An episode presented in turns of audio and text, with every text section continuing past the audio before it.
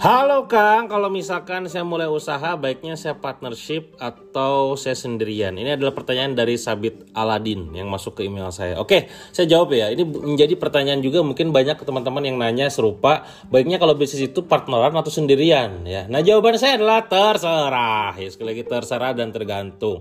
Kalau anda gayanya gaya mainnya adalah gaya main semua sendirian, yang monggo anda lakuin sendirian. Cuman pastinya siap-siap semuanya mikir sendirian pada saat untung sendirian pada saat rugi sendirian mumet-mumet sendiri gitu ya. Kalau anda pengen berpartner maka silakan berpartner ya. Bagaimana dengan saya? Bagaimana dengan Kang Dewa gitu? Kalau saya pribadi saya orangnya adalah selalu berpartner ya di Blender Store saya punya partner, di Blender Coast saya punya partner, di KMO Indonesia saya punya partner, di BR Family, di BR ada saya punya partner dan semuanya di, itu punya partner. Kenapa begitu? Karena saya menyadari betul bahwa saya punya kekurangan.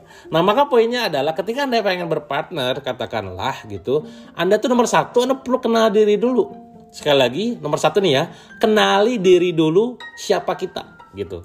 Saya termasuk orang yang nyadar diri bahwa saya itu lemah dalam masalah apa namanya relasi dengan orang lain, beradaptasi dengan orang lain, mengumpul ngumpul sama orang itu saya lemah banget di situ ya.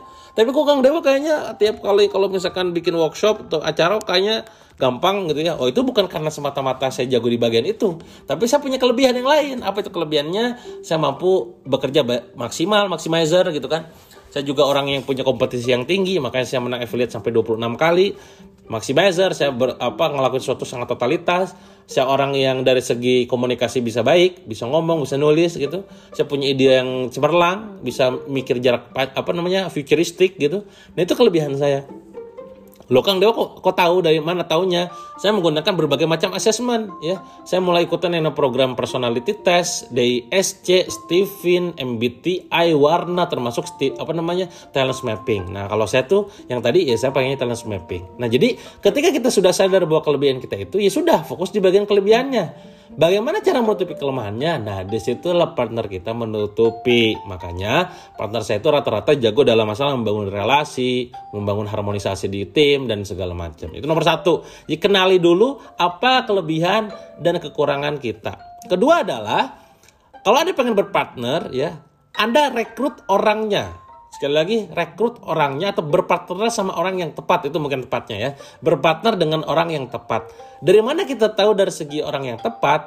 Nomor satu, attitude-nya atau karakternya. Jangan pernah berpartner sama orang yang punya attitude atau karakter yang buruk akhlak kalau bahasa Islam tuh akhlaknya kayak apa gitu kan. Jangan sampai mereka tuh wah kacau akhlaknya nah anda perlu tahu nih ya. Makanya sering ngobrol mungkin sering jalan bareng gitu kan tidur bareng gitu. Tidur bareng dalam artian anda nginep di tempat uh, bareng-bareng sama yang lain juga gitu kan. Jangan cuma berdua doang ya aneh nanti ya. Nah kayak begitulah intinya supaya kita bisa tahu karakter dia aslinya kayak gimana perjalanan bareng dan lain-lain ya. Itu nomor satu attitude. Kedua adalah passionnya Jangan sampai kita berpartner sama orang yang passionnya itu ternyata di bagian produksi gitu ya.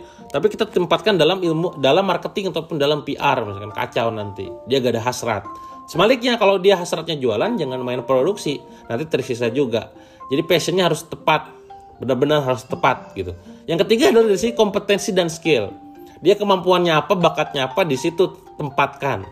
Itu nomor dua. Jadi anda harus merekrut orang yang tepat dari segi apa? Tiga poin tadi, attitude-nya ataupun karakter, dari segi passion-nya dan juga dari knowledge ataupun dari segi kompetensi dan skill-nya. Nomor tiga adalah, nah ini poin juga yang perlu Anda perhatikan, bagaimana Anda pengen berpartner sama orang lain, Anda pun harus memperhatikan ini. Ya, apa itu? Faktor klik. Nah, ini ya, klik. Ya, beda ini ini berat nih. Klik, klik itu dalam artian chemistry ya. Jadi Anda perlu berpartner sama orang yang punya klik sama Anda gitu. Nah, ini memang tidak bisa dijelaskan dengan kata-kata sederhana. Anda Anda biasanya orang ada biasanya orang itu pada saat berpartner katakanlah ada yang cocok dijadikan sebagai teman saja.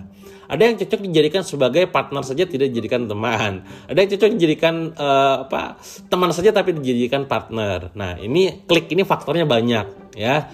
Dan pastinya harus Anda analisa dari mulai portofolionya, ya dari mulai reputasinya dari mulai sosial media dia dari mulai semuanya itu anda kudu dicek lah intinya mah. Jangan sampai uh, faktor kliknya tuh gak pas gitu. Karena ingat kita asumsikan bisnis kita tuh berjalan akan selamanya.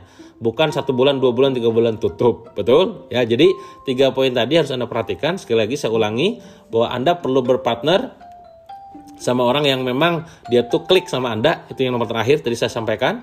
Yang kedua adalah Anda perlu berpartner sama orang yang tepat, punya integritas, attitude, kompetensi, dan juga dari segi passionnya juga benar-benar tepat gitu ya.